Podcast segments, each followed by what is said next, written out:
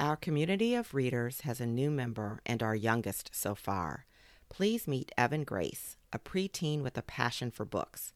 She chose The Little Red Hen as the story to share with you.